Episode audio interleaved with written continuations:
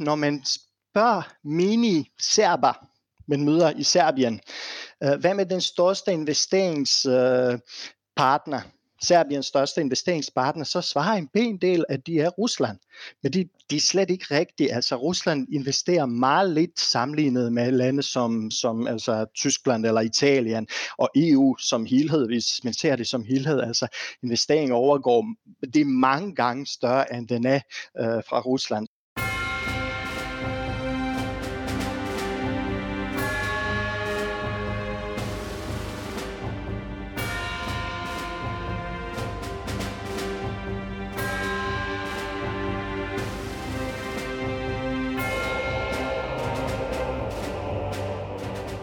Goddag igen og velkommen til Krigskunst podcast, hvor vi hver måned taler om et aktuelt militært eller sikkerhedspolitisk emne med skiftende eksperter. Mit navn er Kasper Vester, jeg er til daglig journalist på Olfi, og jeg producerer podcasten sammen med min medvært, militæranalytiker Anders Puk Nielsen. I dag har vi besøg af Slatko Jovanovic til en samtale om sikkerhedssituationen på Balkan – men før vi tager hul på den, så skal jeg lige huske at nævne, at alle medvirkende giver udtryk for deres egne meninger og ikke taler på vegne af nogen organisationer, som de måtte have en forbindelse til. Og med det ud af verden, så skal vi have en lidt nærmere præsentation af emner og gæster, Anders. Ja, fra øh, 1991 til 2001, så var der en række krige i det tidligere Jugoslavien, og særligt i Kroatien, Bosnien, Herzegovina og Kosovo var det hårdt. Men øh, selvom der nu er gået 20-30 år siden dengang, så ligger spændingerne flere steder lige under overfladen. Øh, der har været en del advarsler om, at nye krige kan bryde ud, og man hører også ofte bekymringer om, hvorvidt øh, Rusland vil kunne udnytte deres relationer i området til at skabe uroligheder. I denne udgave af Krigskunst podcast, så forsøger vi at folde de forskellige konflikter ud, Øh, hvad er det egentlig, som der foregår? Hvor stort er konfliktpotentialet? Øh, den slags. Og det gør vi sammen med Slatko Jovanovic. Slatko er analytiker ved DEO, som er demokrati i Europa, oplysningsforbundet. Han har en Ph.D. i historie fra Københavns Universitet og er ekspert i Balkan. Og så er Slatko den helt rigtige til at spørge om lige præcis de her spørgsmål, som vi ønsker at dykke ned i i den her udsendelse. Så Slatko Jovanovic, velkommen til Krigskunst podcast. Tak. Slatko, hvis vi skal starte sådan øh, helt overordnet, så, så må du selv afgøre, hvor, hvor meget i dybden du vil gå med dit svar, men hvordan vil du karakterisere sikkerhedssituationen på Balkan, som den ser ud i dag? Altså, det er sådan set øh, altså krigen i Ukraine, russisk invasion i Ukraine har selvfølgelig altså sat nogle tanker i gang øh, hos den lokale befolkning og også tilstedeværende styrker både fra altså EUFOR, men også andre styrker som sådan, øh, forstået på den måde, at, øh, at det, der skete på Balkan, skete for ikke så forfærdelig lang tid siden, øh, og derfor, øh, derfor er det noget, der, der, sådan, altså, der, der kan være med til at psykologisk altså skubbe nogle konflikter, øh, nogle politiske konflikter, som eksisterer til forgrunden, og på den måde komme til at skubbe væk øh, nogle af de øh, forsonings, øh, hvad skal man sige, øh, øh, nogle af det forsoningsarbejde, som er blevet gennemført siden konflikterne i 90'erne. Øh, men umiddelbart, altså det er svært at sige, at der ikke vil kunne ske krig på Balkan. Øh, umiddelbart tror jeg ikke, at chancen for en åben konflikt er stor, øh, som den var i 90'erne, fordi vi har jo en helt anden situation, altså end vi havde denne gang. Øhm, jeg, jeg tænker umiddelbart, at når vi, øh, når vi taler om øh, konflikterne og konfliktpotentialet i, øh, i det tidligere Jugoslavien, så øh, vil Serbien være et godt sted at starte, fordi i hvert fald i, så, i, i min forståelse af tingene, så, øh, så er de rigtig meget involveret i, øh, i, i mange af dem. Øhm, så, så hvis vi nu starter med, øh, med Serbien og, og prøver at dykke lidt ned i dem, hvor står Serbien så henne i dag? Altså Serbien er et meget splittet samfund. Vi har kræfter, som er pro-russiske, og kræfter, som er og vestlige, hvis man kan se det sådan. Uh, og, og det er ikke noget nyt. Sådan har de altid været. Altså siden, uh, siden skabelsen af den moderne serbiske uh, stat i 1800-tallet, så har der været altså begge øh, slags kræfter, altså dem, der har kigget mod, mest mod Vesten, og dem, der har kigget mest mod, mod Sovjet, altså øh, først mod Rusland, og siden også mod Sovjet, og så igen Rusland, altså øh, de sidste 30 år. Øh, uh, det, der er interessant i den her sammenhæng, er jo også, at uh, den nuværende regering og præsident Alexander Vucic uh, øh, spiller også rigtig meget netop på det her, spiller på på, på, en, øh, på en, en, altså en offentlig diskurs, hvor han, øh, hvor han fremstiller sig selv som en midtersyne øh, præsident og Serbien, der har en regering, der hverken vælger øh, Vest eller, eller, eller Rusland. Uh, og de er altså, så det vil sige, at han spiller på begge stole, sådan set, han spiller på begge uh, lejre, og ofte præsenterer sig selv som, uh, som en moderat, uh, uh, hvad skal man sige, aktor i den her sammenhæng, uh, og, og, og, og hævder, at uh, dem, der er provestlige kræfter i landet, de er ekstreme på den ene side, og så er der de pro-russiske kræfter, meget åbne pro-russiske kræfter, som er ekstreme på den anden side. Så der er en eller anden form for neutralitet uh, øh, argument, man hører ofte fra, fra præsidenten. Øh, og de kommer også i udtryk i forhold til, altså, hvordan man har forholdt sig til konflikten i Ukraine, til krigen i Ukraine, bedre sagt, øh, hvor Serbien har altså fordømt russisk invasion sammen med andre, de fleste andre FN-medlemsstater, øh, men øh, samtidig nægtet at, hvad skal man sige, at, at indføre de her sanktioner, som man har indført og de er på den måde, altså at Serbien spiller en altså lidt, lidt, øh, sådan lidt særlig rolle, hvor man ikke rigtig ved, hvor man har Serbien og den serbiske præsident i øjeblikket, om, om, om man har den altså sammen med Vesten og sammen med EU, eller om man har den sammen med, med Rusland. Og de, de ser også landene på Balkan, flere af de andre lande ser det som et problem, fordi altså øh, Øh, de signaler, der kommer derfra, skal tolkes, øh, uden at man på forhånd ved, altså, hvor man har Serbien. Hvordan er det med, altså nu taler vi om forholdet som, øh, altså er Serbien vestvendt eller vendt mod øst, kan man sige, men hvordan er øh, spørgsmålet om serbisk øh, øh, nationalisme og sådan noget, altså øh, øh, oplevelsen af Serbien som sådan en, en form for regional stormagt eller sådan noget i, øh, i, på Balkan. Er det, øh, er det stadig noget, der er stort, eller er det, øh, hvordan, er, hvordan er det i dag med det? Altså, det har, det har altid været der, også altså siden Jugoslaviens sammenbrud i 90'erne, Uh, og altså i en periode efter Milosevics fald der i 2001, uh, øh, så, så gjorde Serbien en del ved at præsentere sig selv som, som den stabilis- stabilitetsgivende uh, faktor i regionen. Uh, og den kører den nuværende regering stadigvæk på, men de har dog formået at vende det lidt anderledes, øh, ved at de ofte støtter de kræfter i nabolandene, herunder især øh, Montenegro og Bosnien. Altså de støtter de pro-serbiske kræfter i landene, som ofte agerer således, at de destabiliserer landene. Øh, så bruger den siddende regering i Serbien det til at præsentere sig selv som, øh, som, som, som den eneste øh, faktor i regionen, der kan fortsat sikre stabilitet fordi uh, man ser lidt op til, altså, til, til, til, til, til øh, uh, Alexander Vucic uh, øh, blandt disse kræfter i både Bosnien og, og Montenegro. Uh, så Serbien har på den måde Serbien har ikke samme prætensioner, kan man jo måske sige, som, som i starten af 90'erne, øh, hvor altså blandt andet der blev arbejdet på altså etablering af serbiske, hvis ikke stater, så områder i både Kroatien og Bosnien. Øh, men på den anden side, så er den, den spil, som i 90'erne var øh, ført med våben, øh, føres i dag mere sådan diplomatisk, hvor Serbien øh, definerer sig selv som den, den, den afgørende faktor i forhold til, uh, til udvikling og stabilitet på Balkan. Uh, de så altså regeringsposition, men der er kræfter i Serbien, som er yderst nationalistiske, og de er relativt stærke og indgår i øjeblikket i altså støtter regeringen. Uh, og dem, uh, dem samarbejder uh, Alexander Vucic og hans regering med, uh, og de ser mange som farligt, fordi de kræfter stadigvæk taler om, de taler ikke længere om Storserbien, som man hørte i 90'erne, men de taler om den serbiske verden. Og det minder meget om det, vi hører også fra Rusland, altså om den russiske verden, og det vil sige på en måde ligger krav på de territorier, som bebores af server i nabolandene på en eller anden måde.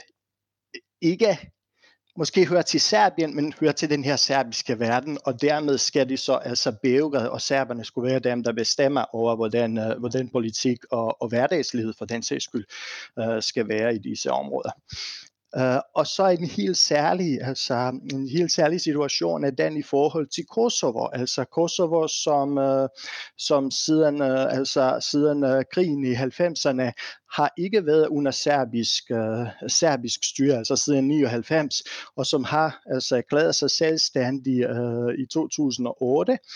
Uh, og siden blev også anerkendt af omkring 100 uh, FN-medlemsland, uh, øh, det er en, øh, en stat, som stadigvæk ikke anerkendes af Serbien. Øh, Serbien ser stadigvæk Kosovo som en del af af deres eget territorium, uh, og det skaber jo en del konflikter i forhold til for eksempel, uh, uh, altså hvordan krydser man grænsen mellem landene, uh, hvor, hvor, hvor skal politiet fra Kosovo, eller mere bedre sagt, politiet fra Pristina, hvilke dele af Kosovo den skal have adgang til, osv. osv. Jeg kunne godt tænke mig at høre, nu siger du, at, at den officielle forklaring, det er sådan, at man lægger sig lidt midt imellem øh, at være ruslandsorienteret og, og vestlig orienteret. Altså, men alligevel så hører vi meget i hvert fald på øh, her i, i Vesten, at, at Rusland har en ret stor indflydelse i, i Serbien. Kan du ikke prøve at sætte nogle flere ord på den? Hvad går den ud på? Hvordan kan man se den sådan øh, i praksis, ud over det her med, at man lader sig inspirere af en russisk øh, verden og, og taler om en serbisk verden? Altså, for det er måske vigtigt at gå en lille smule tilbage i historien, gå tilbage til starten af århundredet, altså til omkring 2003 stykker, hvor EU har været øh, meget præsent i regionen og spillet en meget aktiv rolle.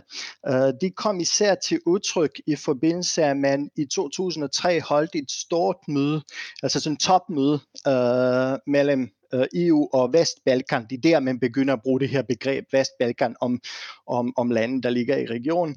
Og der øh, definerer man øh, øh, nogle, øh, nogle, altså nogle kriterier, som landene skal opfylde i forhold til at komme tættere på EU, men samtidig taler om et europæisk perspektiv til landene. Øh, og der spiller man sådan altså en, en, en meget aktiv rolle i regionen i nogle år, det er de år, hvor der har været meget, øh, øh hvad skal man sige, meget øh, øh EU-udvidelsesentusiasme øh, efter den store udvidelsesrunde. Men få år efter de omkring 2006-7 stykker, så, så forsvinder EU lidt fra regionen, eller begynder at spille mere passiv rolle. Og det opfattes af Rusland som en form for, hvad skal man sige, sådan lidt grønt lys til, at de øh, øh, etablerer sig i regionen igen, efter at de har været væk, altså faktisk først under Jugoslaviens tid, og så siden også altså i 90'erne, hvor Rusland var svagt. Uh, så det de gør, det er, at simpelthen de finder de kræfter i landene på Balkan, øh, som, som de kan samarbejde med. Altså, og påvirker dem direkte politisk, og så lover dem altså forbindelser, lover dem magten, inviterer dem til konferencer i, i Moskva eller St. Petersburg eller, eller andre steder, og, og så på den måde etablere politiske, øh, altså for stærke politiske bånd. Og de bånd er især stærke øh, altså mellem Rusland og Serbien, Rusland og den serbiske minoritet i øh, Montenegro, også i, altså i Bosnien-Herzegovina.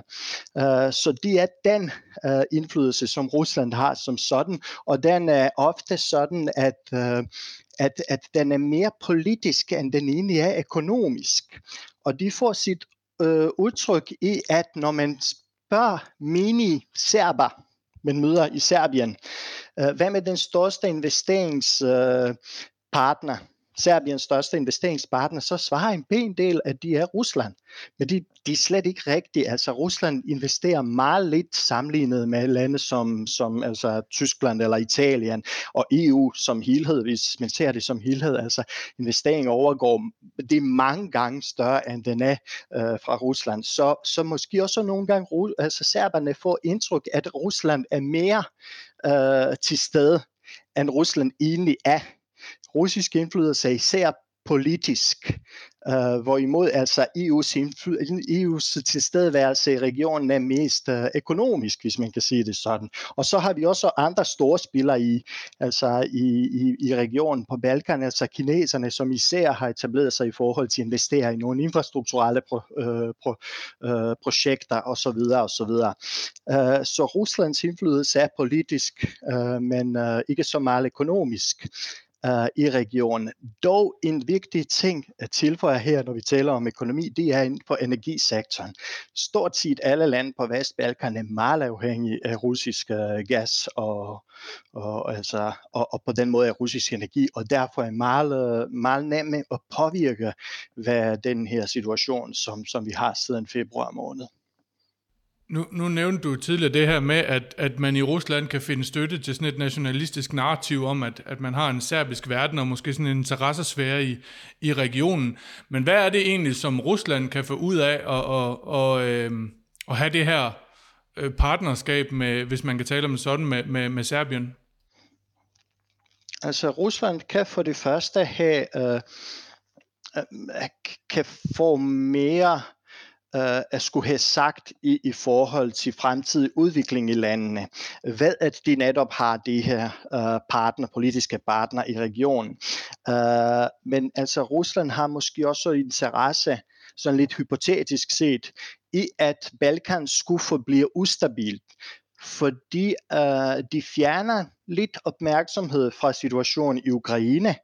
Ikke mindst i forhold, at det ikke går helt sådan, som, som Putin måske håbede i februar, eller det ville gå, altså øh, i Ukraine, efter invasionen i Ukraine.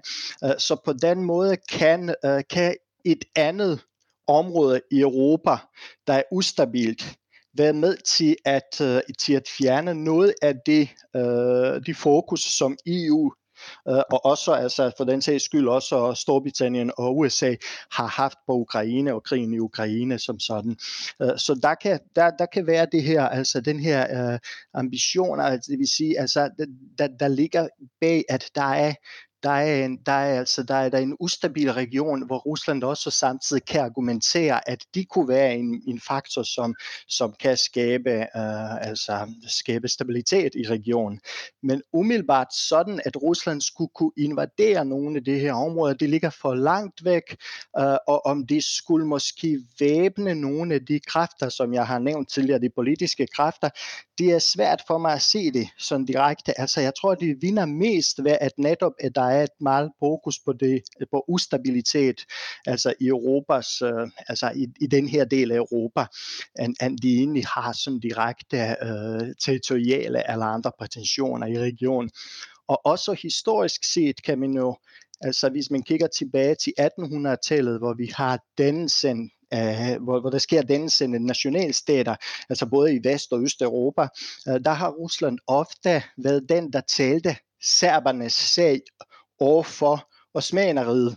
Uh, øh, det, der var fælles forbindelse, det der forbandt de to lande, altså var uh, religion øh, som de begge to, altså de deler religion, øh, de er begge kristne ortodoxe.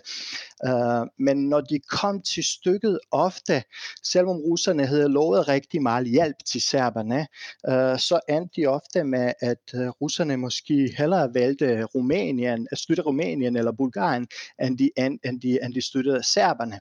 Og de er måske, fordi disse lande, disse to nævnte lande, og også nogle andre lande, ligger tættere på Rusland, og på den måde er sig tættere på deres territoriale interesser end Serbien, som, som er alligevel lidt langt fra, fra, fra Rusland, og for den sags skyld også Montenegro og de serbiske områder i Bosnien.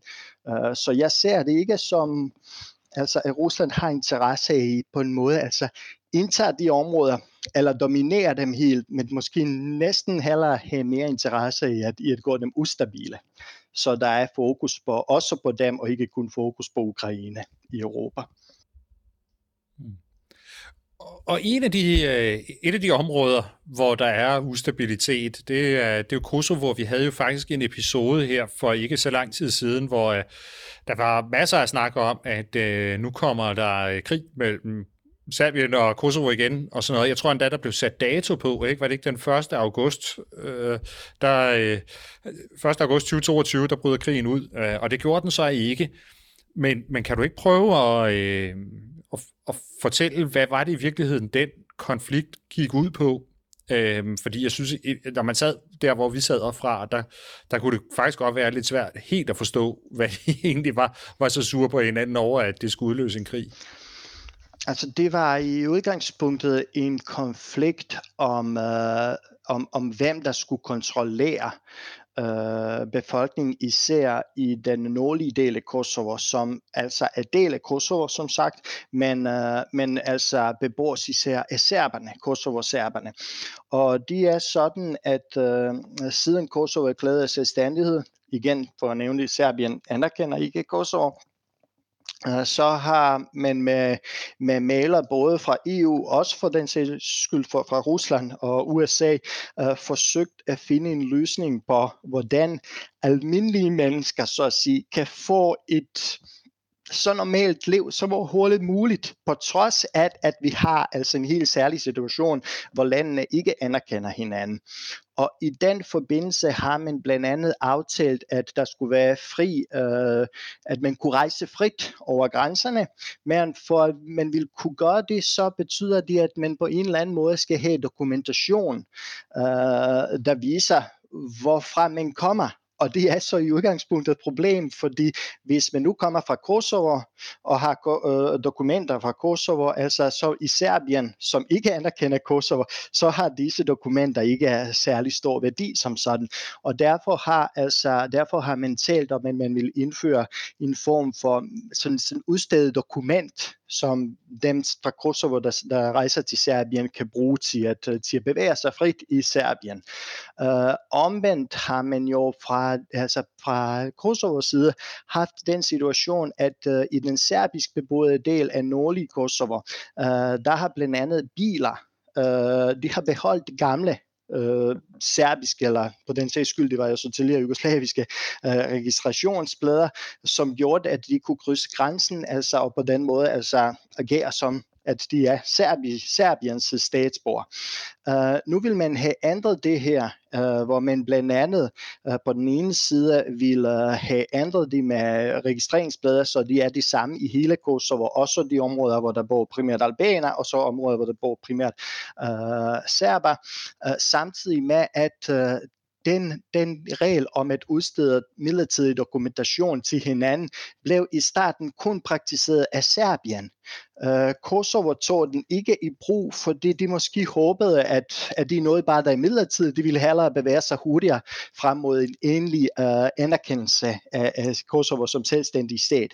Men da de nu ikke er skat i 8-9 år, uh, så pressede de på for at indføre de samme over for de serber, der rejser ind i, uh, ind i Kosovo.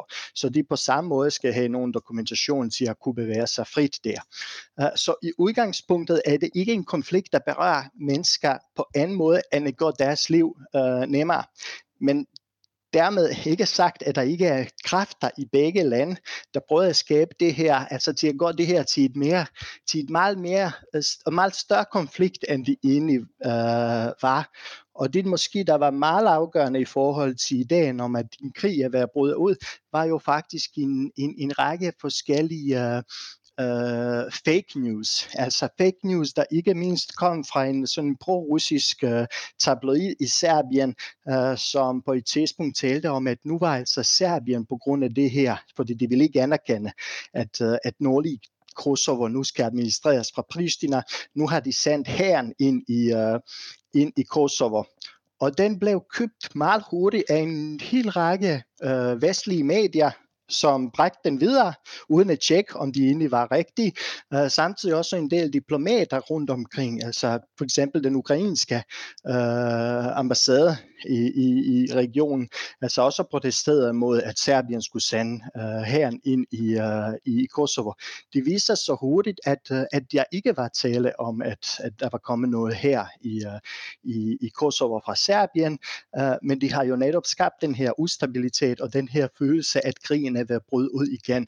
Og der skal man så tænke, altså, at det var jo en pro-russisk, også russisk finansieret medier, som netop, altså som jeg fortalte tidligere, har jo interesse af, at der skal være en ustabilitet i, i, i regionen, og en følelse af, krigen er ved at bryde ud igen. Øh, samtidig med det, så var der på den anden side også øh, tale om, at, øh, om at de albanske, kosovo-albanske politistyrker, da de kom til uh, den her nordlige del af Kosovo, hvor de blandt andet altså har problem med kriminalitet. Den nordlige del af Kosovo altså fungerer som lidt som parallelstat, og det er altid et, øh, altså et godt et godt udgangspunkt for, at øh, kriminalitet kan blomstre i et område. Og, og derfor har politiet fra Pristina interesse i at nedkæmpe den her kriminalitet, men der er så altså visse serbiske øh, nationalistiske politikere har omtalt det som et angreb på, altså på serberne sådan etnisk, og, og dermed også er der blevet spredt en hel del øh, igen fake news, altså øh, falske nyheder om, at der har været sammenstød mellem politiet og, og, og, og lokalbefolkning, altså noget, der siden igen har vist sig ikke at være helt rigtigt. Altså, så der er meget af det her, altså vi har hørt om, det foregår på sådan det, at der er mere tale om en mediekrig, end der egentlig er tale om en decideret sådan, altså væbnet krig i feltet fysisk, eller foregår fysisk, hvis man kan se det på den måde. Og, og, og det er jo altså, det er jo det, vi kender også fra alle mulige andre områder, og også det, vi kender fra Jugoslavien, altså slutningen af 80'erne og starten af 90'erne ved Jugoslaviens sambrud, hvor der også har været meget mediekrig, altså mellem de tidligere delstater og, og de politiske kræfter, der har, der har stået bag, bag, uh, øh, altså bag landets øh, uh, sambrud, hvis man kan sige det sådan. Så rygterne om en, en væbnet konflikt er med andre ord øh, stærkt overdrevne af det, jeg hørte dig sige. Og det er jo selvfølgelig noget, vi har en interesse i også herhjemme, fordi i Kosovo har vi også... Uh, NATO har soldater til stede, og Danmark uh, har soldater til stede dernede, men man skal altså ikke gå og frygte en, en uh, decideret væbnet konflikt. Det er mere spændinger på et lavere niveau. Uh, er det korrekt forstået? Det er korrekt forstået, og netop det er godt, du siger det med spænding. Altså, vi har jo set det igennem de sidste, ja, snart 20 år, øh, eller endda 20 år, øh, at, at vi, altså, altså sådan stenkast og sammenstød på den her kendte bro i byen Mitrovica, der netop altså en by, der ligger på grænsen mellem nordlige Kosovo og resten af Kosovo, øh, for at sige det sådan. Men altså, det, det, har, jo, det har jo aldrig eskaleret ind i decideret krig. Det har altid været nogle frustrationer, og ofte opbildet igen af medierne, øh, der har ført til sammenstød, men ikke decideret krig. Så derfor vurderer jeg det også i den her sammenhæng, at det er måske, øh, mm, mm, altså, det, det, det, det er mindre farligt, end de nogle gange kan virke. Men dermed ikke sagt, at de ikke kan udvikle sig til en decideret konflikt. Det kan man aldrig, det kan man aldrig gradere sig fra, fordi altså politisk øh, udvikling kan jo have en særlig dynamikker, der går jo, at, øh, at den væbnede konflikt lige pludselig bliver mere aktuelt, og der er også altid kræfter, der har interesser i det. Jeg kunne godt tænke mig lige at holde fast i det her, du fortæller med, at, at, at det er medierne, der blæser til nogle, nogle små konflikter. Du taler om fake news, og vi har jo tidligere lavet et afsnit om, om dis- og misinformation i det her, her på Krigskunst podcast. Hvor meget fylder øh, russisk misinformation i, i, i hele den her situation? Altså, hvor, hvor, hvor meget blander øh, russiske statsmedier, statsmedier og, og øh, russisk finansierede medier sig i, i, øh, i politikken øh, i Kosovo? Øh, Altså, de blander sig, som vi kunne se lige netop den her konkrete sag. Altså, nogle gange hænger det sammen med, hvem der investerer penge i, øh, i de forskellige øh, nyhedskanaler, altså sådan nogle portaler. Og, og hvis penge kommer, for eksempel hvis vi nu taler konkret om Rusland, altså hvis penge kommer fra nogle øh, russiske øh, firmaer eller rigmænd, altså, så er det også sådan, at de ofte også forventer, at, uh, at redaktionel politik også skal føre det, der er deres interesse. Uh, lige Kosovo er faktisk, altså russiske medier måske ikke de stærkeste. Der er nogen i nordlige dele af Kosovo, men det er altså i Serbien, i selve Serbien har der været, altså der, flere af tabloiderne har jo altså både en meget pro-russisk linje, men også altså har altså har jo kontakter til russiske, øh, også russiske journalister og giver dem mulighed til at skrive i disse aviser som sådan. Og en meget interessant ting er jo, at øh, RT, altså Russia Today, øh, altså at som de seneste måneder er blevet smidt ud af de meste Europa, nu begyndte at tale her, faktisk ikke nu, men lige før sommeren i juni, om at de ville åbne deres øh, hovedsæde i, uh, i Beograd altså at dække hele, hele området øh, fra Beograd, og, og de, de blev opfattet af mange af de kritiske journalister som noget, der er meget farligt, fordi øh, hvis man nu åbnede i Beograd, så ville man øh, kunne sende på et sprog, som forstås øh, ikke kun i Serbien, men også i Bosnien, i Bulgarien, i øh, Nordmakedonien, i Kroatien, øh, men også måske på engelsk, så de også kunne forstås i nabolandet øh, Ungarn. Så på den måde vil man kunne, og også altså syd for, altså hvis det er på engelsk, helt til, til Grækenland, og, og de er netop lande, hvor der er nogle stærke pro-russiske grupper, altså både i Grækenland og Bulgarien og Ungarn, og så igen, altså de, som tidligere nævnt, altså pro-russiske, øh, pro-russiske bevægelser og kræfter i lande som øh, Montenegro, Bosnien og Serbien. Øh, de er ikke sket endnu, men man har jo talt meget om det op til sommeren, men jeg tror også, at, øh, at pres fra, fra Bruxelles over for den serbiske præsident har jo måske gjort, at, at den er blevet sådan lidt parkeret, og man hører ikke så meget om det i øjeblikket. Men lige op til sommerferien, altså, så var der et, et, et, et hot topic altså på Balkan, at Russia Today er værd nu etablere sig som, som, som, som medier i Serbien, som den ellers ikke har været, og ikke havde brug for på den måde, fordi den var jo faktisk etableret rundt omkring i Europa.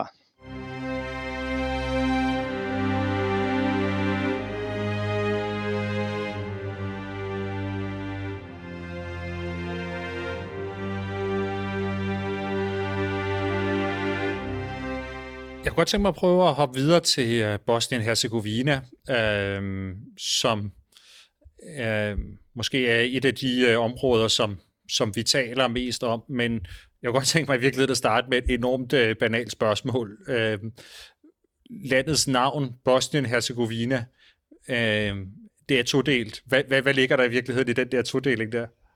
Altså det er, det er et spørgsmål, jeg ofte får, og det er, altså det, det er vigtigt lige at starte med at se, altså Bosnien og Herzegovina er to geografiske regioner, der begge to bebos af blandet etnisk blandet befolkning, uh, så de har, de, der er ingen politiske konnotationer i det. Øh, uh, det er lidt som, altså, når vi nævner et land som Trinidad og Tobago, der er to øer, som altså landet består af.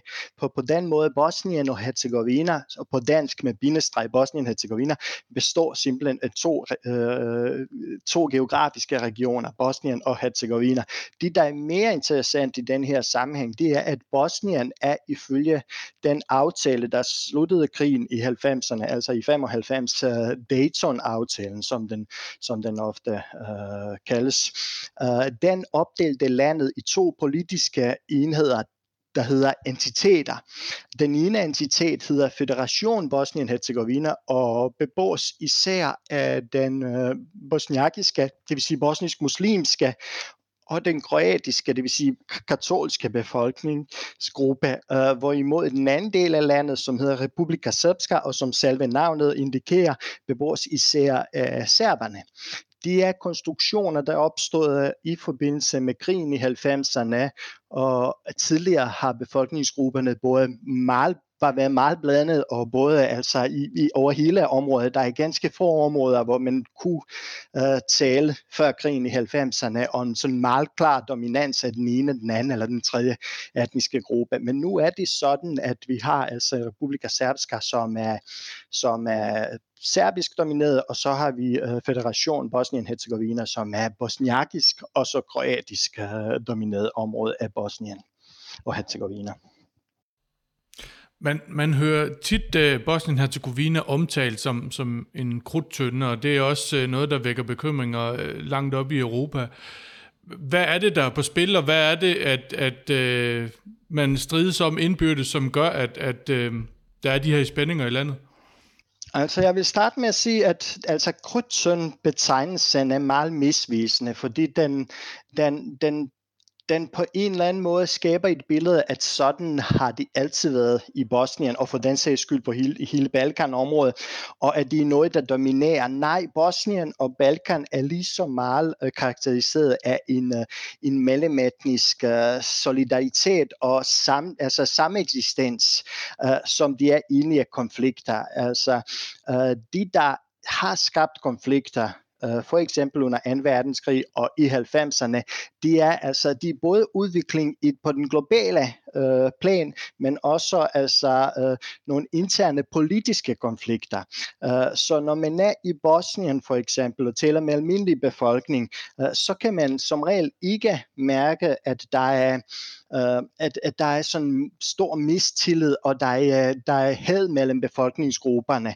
Altså det er, politiske diskur, det er den politiske diskurs, der egentlig skaber den her følelse og skaber det her billede af, at, at, at, at at Bosnien er krydtsønde, og Bosnien er øh, i, i, et land, hvor, hvor befolkningsgrupperne strides hele tiden.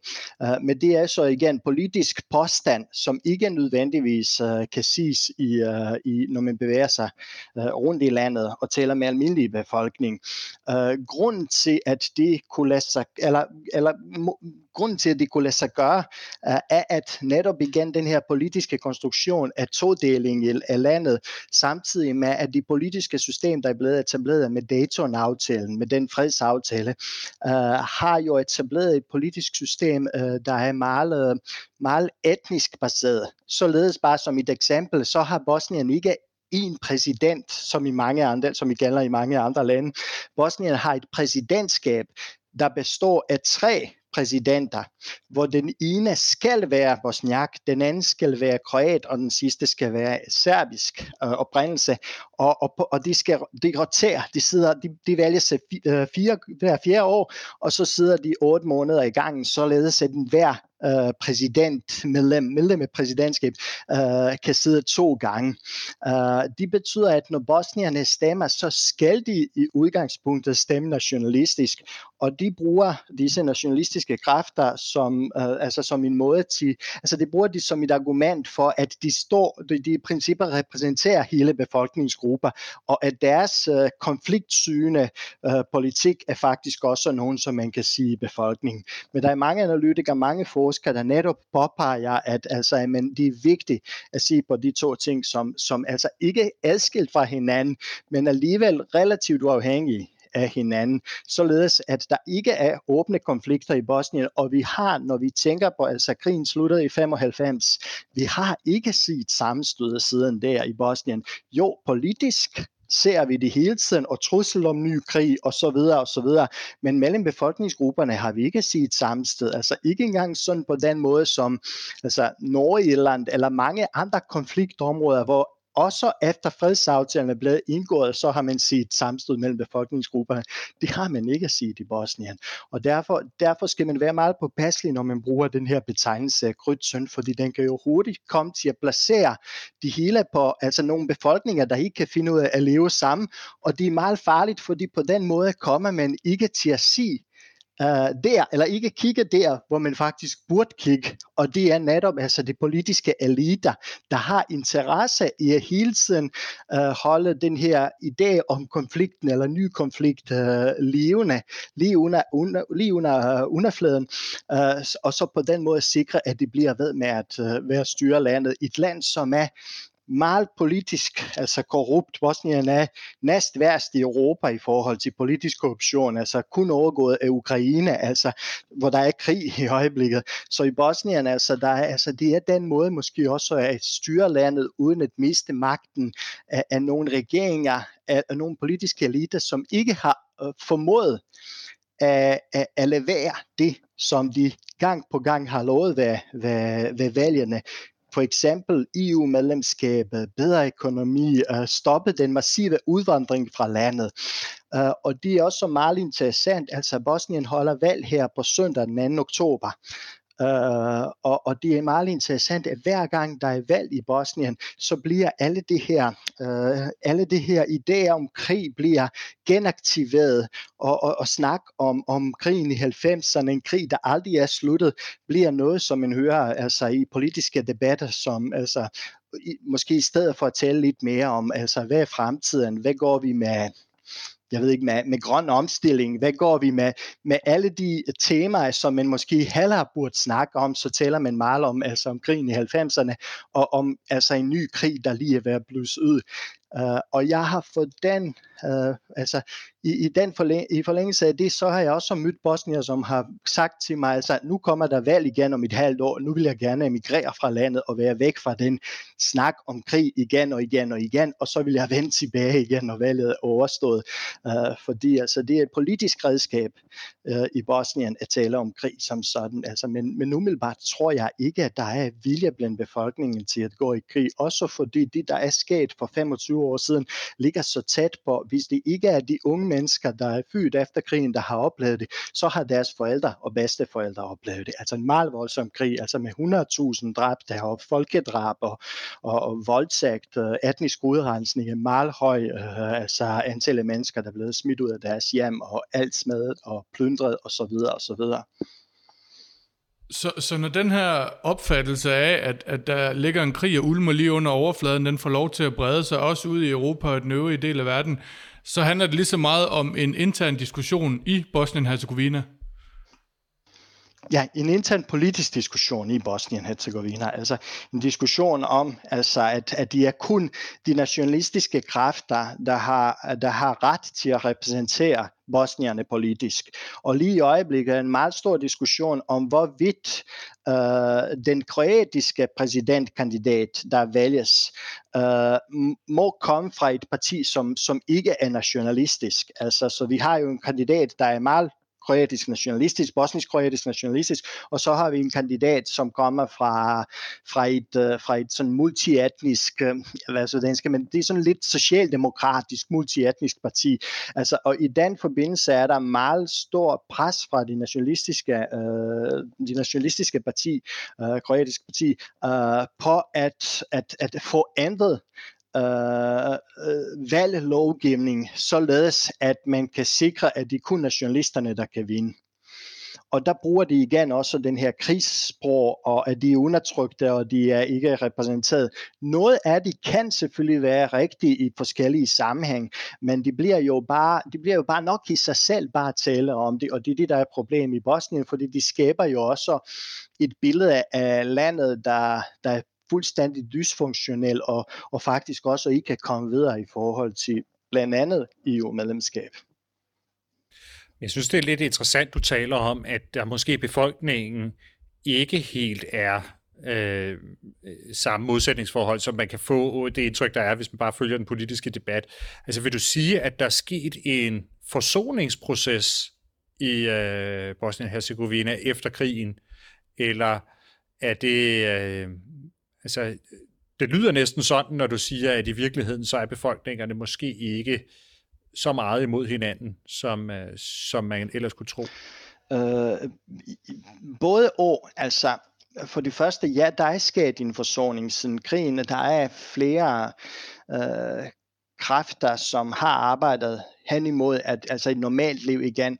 Men øh, der er også det med, at altså de nye generationer, der vokser op i dag, øh, vokser i den her politiske øh, klima, hvor også undervisningssystemet er optalt opdelt på en måde, hvor man, øh, hvor altså den ene etniske gruppe følger i en undervisnings, øh, et undervisningsprogram øh, eller en undervisningsplan, og den anden følger en anden undervisningsplan. Så således de lærer jo forskellige historier og forskelligt, de lærer forskelligt om, hvad der er sket, for eksempel i 90'erne. Uh, øh, så, så, så de nye generationer, altså der er vokset op efter krigen, altså måske ikke fjendske over for hinanden, men de lever jo heller ikke sammen. De lever jo par, ved siden af hinanden, men ikke nødvendigvis agerer med hinanden. Uh, hvorimod generationerne før krigen i 90'erne, de levede meget blandet og levede med hinanden, øh, hvor mange gange naboskab var vigtigere end familie og etnicitet som sådan. Øh, de, der er sket i 90'erne, altså at de forskellige øh, altså militser og her har jo begået øh, massakre, altså det har selvfølgelig sat spor i befolkningen, og der skal gå nogle tid før, før de kan komme videre.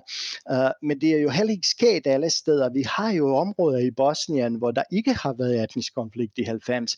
Det er den alt dominerende billede, at hele Bosnien var netop det her krydtsynde, hvor der alle steder var en total eksplosion af etnisk vold.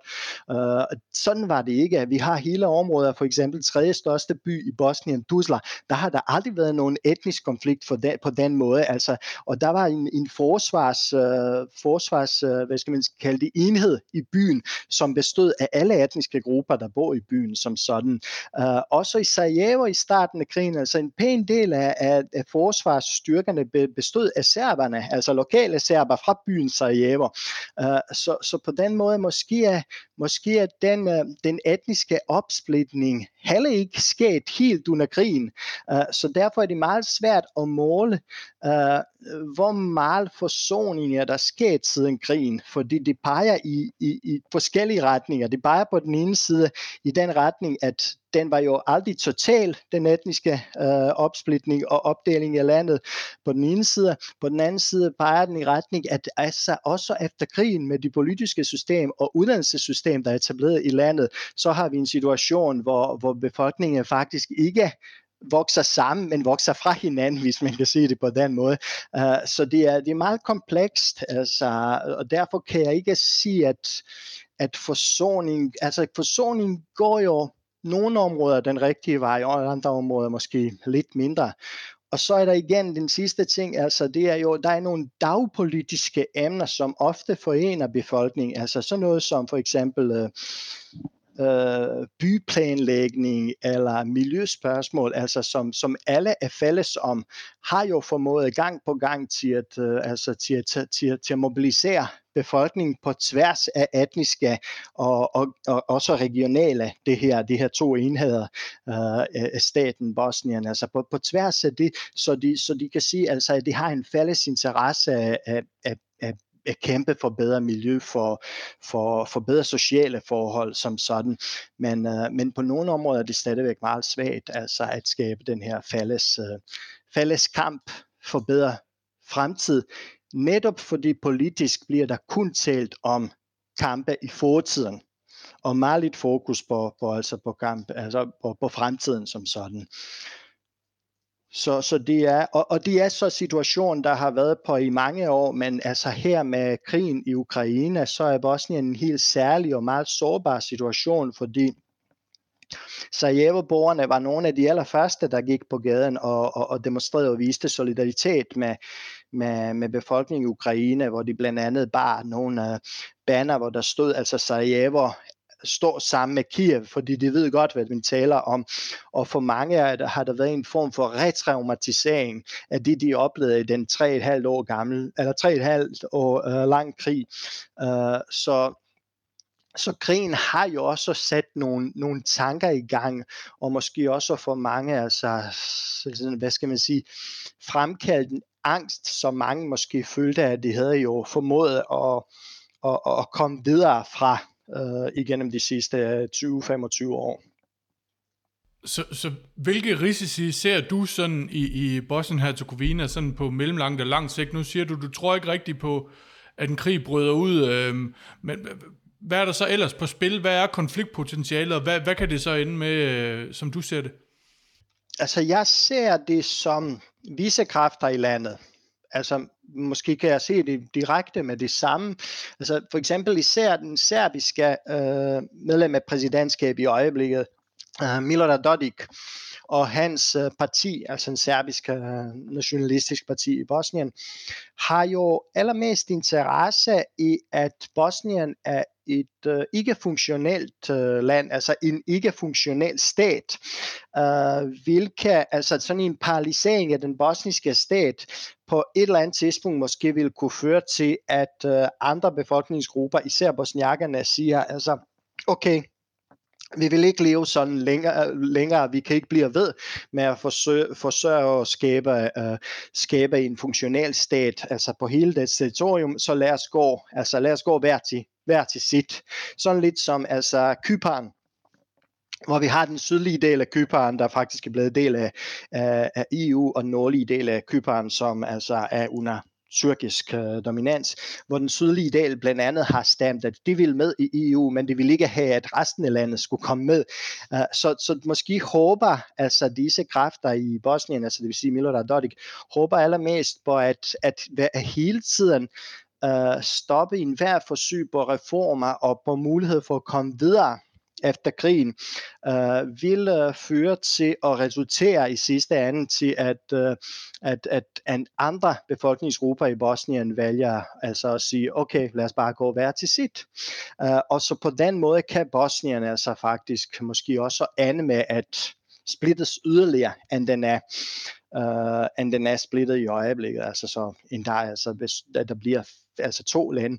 Men, men det er, det er, det er sådan, altså de, vi taler jo om, altså altså langt i fremtiden, hvis de bliver ved med at være dysfunktionel stat, som de er som sådan. Og i den forbindelse ser befolkningen i, på, i Bosnien øh, meget mod USA, fordi det var jo USA, der i princippet øh, i 90'erne, under krigen i 90'erne, pressede på underskrivningen af Dayton-aftalen. Altså det var USA, der var meget, øh, hvad skal man sige, altså den, den, den kraft, der, der pressede mod, at krigen stoppede der i 95, og de ser man stadigvæk i dag, som det er USA, der skal være den afgørende. EU ser man som lidt mere svag Altså, nogen der taler om politik, om demokrati og som sådan, men når de kommer til, til, altså til den, der slår på bordet og siger, nu skal der være fred, og nu skal der løses nogle problemer, de amerikanere. Sådan vil mange bosnier altså fortælle om, altså, om henholdsvis USA og så EU. Og når det så er sagt, så er det, øh, så er det i forhold til USA vigtigt at nævne, at, øh, at også nu har USA handlet meget, øh, sådan meget meget detaljerede, detaljeret, indført nogle meget detaljerede sanktioner mod blandt andet ham, som jeg nævnte flere gange, uh, Milorad Dodik, men også nogle andre politikere, både fra altså, bosniakiske og kroatiske nationalistiske partier, men også flere andre fra de serbiske nationalistiske partier, og indført nogle økonomiske sanktioner, blandt andet for eksempel altså, fastfrosset deres uh, ejendom eller deres bankkonto, lukket deres bankkonto i internationale banker, fordi de ser dem som destabiliserende, uh, destabiliserende faktorer i Bosnien, og ser dem som nogen, der, der ikke har interesse for for, altså for Bosnien kunne komme videre til, til noget, der måske ligner mere normalt liv. Øh, uh, EU har også diskuteret altså indføre sanktioner mod blandt andet Dodik. Uh, øh, de er så ikke lykkes, fordi EU er konstrueret på den måde, som de er, så alle medlemslande skal være enige om det.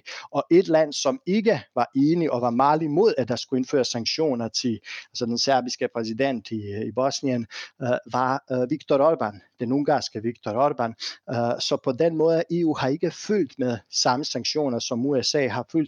Og på nogle områder kan man jo sige, at, øh, at efter sanktionerne de økonomiske sanktioner ramte uh, Dodik, så holdt han også øh, lidt op med at tale om løsrivelse, om at danne sine egne uh, militære eller politistyrker, uh, fordi i Bosnien i øjeblikket, der er faldes her, og der er faldes uh, øh, politistyrker på statsniveau. Uh, og de begyndte han at tale om sidste år. Altså, i, da, da valgkampagnen sådan set startede for et år siden, så begyndte han at tale om, altså, at, at Republika Srpska, den serbiske del, skal have eget, uh, øh, eget politistyrker og eget, politi, uh, egen, egen her. Uh, men, men, men hører ikke om det længere. Måske fordi han også er blevet lidt bange for, at, at øh, sanktionerne vil ramme ham endnu hårdere, end de har ramt.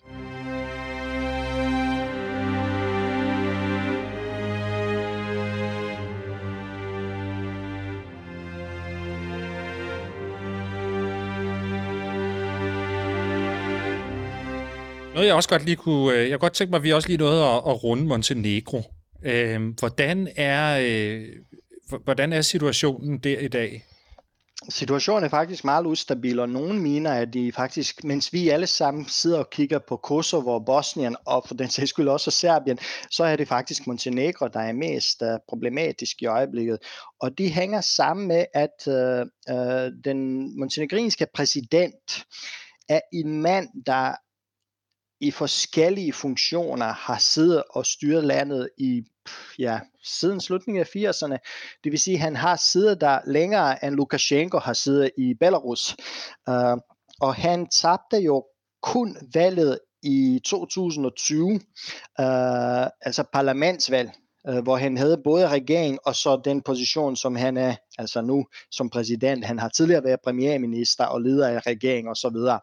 Øh, men der tabte hans parti øh, parlamentsvalget øh, kun fordi de, øh, altså det er en regering, som blev opfattet som meget korrupt, og, og en regering, der ikke håndterede øh, altså heller ikke covid eller økonomisk krise på en ordentlig måde, men især meget korrupt.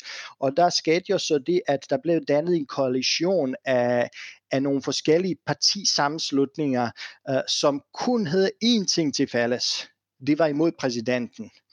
Uh, men internt var de meget forskellige. Og der har vi så en regering, der, der kun havde én ting til fælles, og det er at bekæmpe korruption i regeringens partiet, derværende regeringsparti, og nu altså stadigvæk siddende præsidentparti.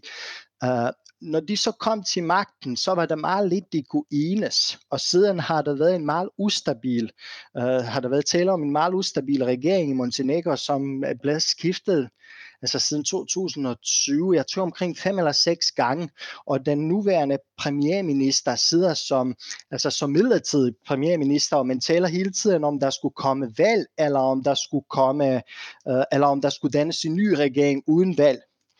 Og i den her situation oplever Montenegro her de seneste uger oplevet et stærk øh, øh, øh cyber angreb netop fra Rusland som fører mig tilbage til det, jeg sagde. Russerne har jo interesse i, at Balkan skulle være ustabilt, og på den måde altså, at Montenegro forbliver ustabilt og bliver måske endda mere ustabil end tidligere, uh, ved at de blandt andet altså angreb de altså på IT-området. Uh, øh, og der er de så sådan, at de håber selvfølgelig, altså, at, at de splittelser i regeringen kan føre måske til, at regeringen falder. Men så, så, kan der komme, så kan der komme noget kaos ud af det, fordi vi har jo en præsident, som, som på en måde garanterede stabilitet, men ikke var særlig demokratisk. Han var mere stabilokratisk end demokratisk. Og når jeg siger stabilokratisk, så det vil sige altså, men måske også fra Vesten nogle gange så lidt igen fingrene, at han ikke førte alle de reformer, som han ellers lovede at føre i, til livet i forbindelse med EU-ansøgning, eller ansøgning om EU-medlemskab, uh, øh, fordi han netop garanterede, at, øh, uh, garanteret stabilitet i landet. Uh, så, så der på den ene side har vi jo ham som den stærke mand, som tidligere har haft altså stort set alle medier på sin, side, på, på sin side, og så på den anden side har vi altså en meget svag regering, der, der er så internt splittet, at den er måske sådan helt handlingshemmet. Uh, også i forhold til at bekæmpe den korruption, som de ellers havde blevet enige om denne gang til gik til valget, at, at, at der skulle være det vigtigste, uh, vigtigste uh, punkt i deres politik. Uh, så, så måske, altså netop derfor, hvis man kigger på Balkan og hvad der sker der, Uh, i forhold til stabilitet og de sikkerhedspolitiske spørgsmål, så skal man måske uh, uh, lige netop denne gang kigge allermest mod Montenegro og udviklingen i landet. Nu, nu er jeg med på, at, at det kan lyde som om, at, at øh, jeg fisker efter krig hele tiden, og sådan må du egentlig ikke opfatte det, men hvad kan det ende med i Montenegro? Altså, hvad er, hvad er risiko, eller hvad er øh, worst case scenario, hvis, hvis de her spændinger, de her politiske spændinger, de ligesom øh, kulminerer i et eller andet? Hvor, hvor kan man så havne? Altså, der, der har været nogle, altså, der har været nogle episoder af etnisk vold, og altså siden, siden valget i 2020, og altså også på de seneste. Altså, når jeg siger episoder, så er det, fordi det har været enkelte sager, hvor nogle familier er blevet angrebet. Ofte er det jo faktisk, efter at de er gået ud over sådan nogle som, altså, som albanske eller muslimske familier i, i Nord, øh, Montenegro, og, og ikke sådan umiddelbart clash mellem de to uh, de, to, uh, de to styrker, altså som, uh, som, som står over for hinanden, altså montenegrinerne og, og, og serberne. Hvad de kan ane i, altså, jeg ved ikke om de kan ane i noget decideret krig, men altså de pro-serbiske kræfter kan føle, at de er stærkere, og så kan de begynde måske tale mere om det her, som vi har hørt tidligere, om det her, den serbiske verden, og om Montenegro skal tilbage til, uh, til, uh, til Serbien, altså sådan som de opfatter det. Uh, også fordi Montenegro er den sidste af de tidligere jugoslaviske øh, delstatrepublikker, der, der brød ud af den her statsalliance med Serbien. Altså faktisk først i 2006, øh, så valgte de at erklære sig selvstændige. Øh, så, så der er øh, stadigvæk nogen, der ikke er der ikke helt har accepteret det, altså øh, at, at de to lande ikke længere er altså en øh, fælles statsunion, som de har været tidligere.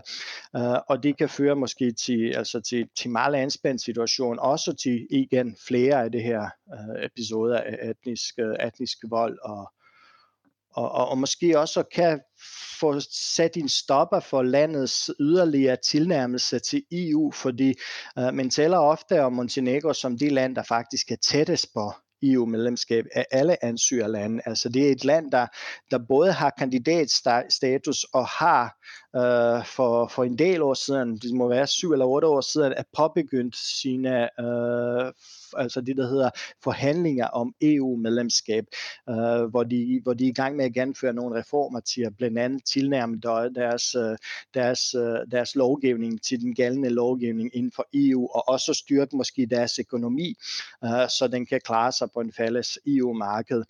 Øh, så på mange af de områder ser man Montenegro som det land, der er tættest på EU, men altså sådan en øh, ustabil situation og yderligere, øh, yderligere konflikter kan jo betyde, at landet, at landet altså, hvad skal man sige, altså bliver forsinket øh, i, den her, i den her udvikling, i den her proces.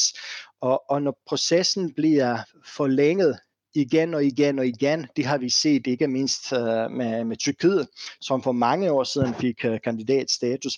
Så kan måske også interessen i befolkningen til at blive EU-medlemsland uh, øh, begynde at falde. Og når den begynder at falde, så begynder de måske at kigge nogle andre veje. Og hvilken vej vil de kigge? De vil måske kigge altså mod dem, der deler religion med dem, det vil sige kristne ortodoxe dermed sagt, altså ikke kun serberne, men også russerne som sådan.